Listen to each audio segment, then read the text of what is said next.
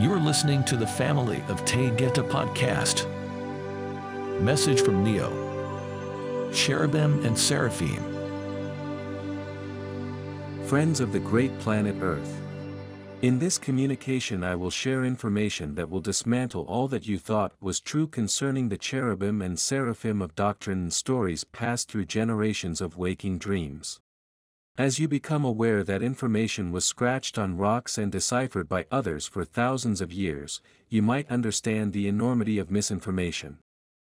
Stories were changed and rearranged to facilitate the growing numbers of those desiring religions.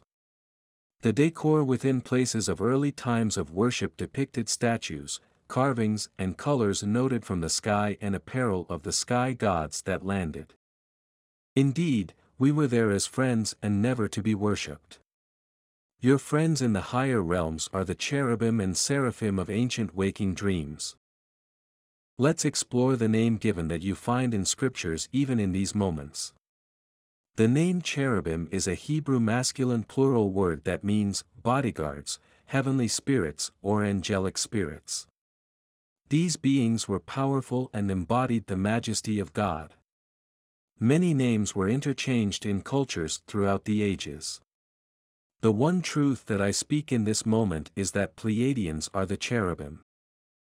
Seraphim means, burning in light. A perfect description of the Galactic Federation. Indeed. There are of course no wings or literal stories of truth in Scripture. Rather there are abstract and sometimes strange and bizarre depictions of crafts and motherships. But come closer as I offer scriptures to clarify the meaning. Not all references of cherubim will be discussed as there is no real meaning to be gleaned. Using your own innate wisdom and intuition will allow you to experience truth. The Seraphim are members of the Galactic Federation and we honor all members of the light forces. They too are referred to as visitors in crafts as references of wheels within wheels for travel are noted being primitive in understanding gave little as to a frame of reference. But we understand and appreciate the endeavors of communication. The first scripture we will reference is Ezekiel 1 1 4. We will be interjecting the true interpretation for seekers that have always longed for truth.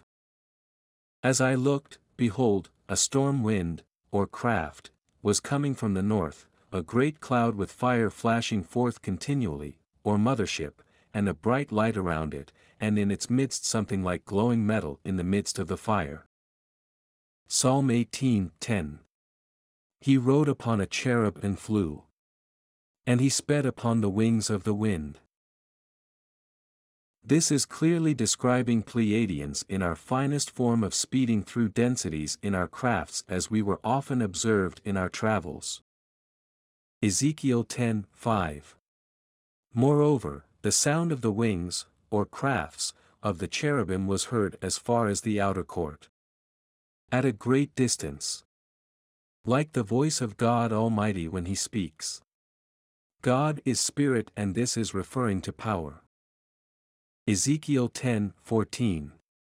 And each one had four faces. The first face was the face of a cherub, a Pleiadian. The second face was the face of a man. The third face of a lion, power, and the fourth face of an eagle. The craft could soar and vanish. Ezekiel 10 16. Now when the cherubim moved, the wheels would go beside them.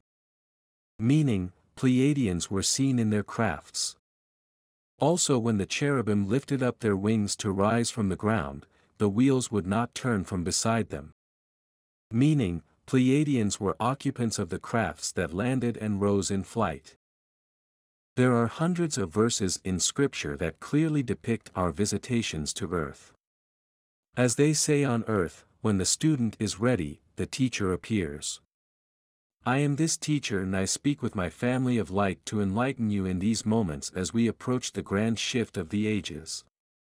Our friends from the Elohim races are gathering in great numbers and for this we are grateful as you continue to awaken. The seraphim are also with you in this waking dream as Pleiadians, Arcturians, Sirians, and those from the Andromeda constellation gather as incarnated souls in form. These would be members of the Galactic Federation and their presence among you is prevalent as this dream was chosen to experience the celebration of the ages. The entire Galactic Federation is active in your galaxy and all other galaxies as preparation is being made to receive the souls of Earth into a galactic civilization. Indeed, we are ready. Are you ready, beloved one? The names are not accurate as they are simply labels of understanding what could not be explained. Imagine standing in barren wastelands and mountainous regions in ancient dreams. Suddenly you hear the hum of crafts and giant motherships getting closer. The sky lights up and the crafts descend.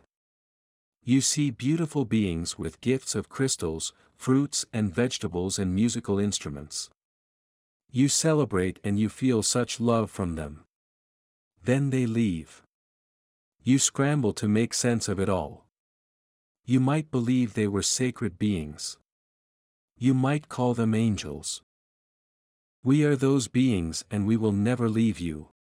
We are here to take you home. En iki iya. I love you so. Neioh.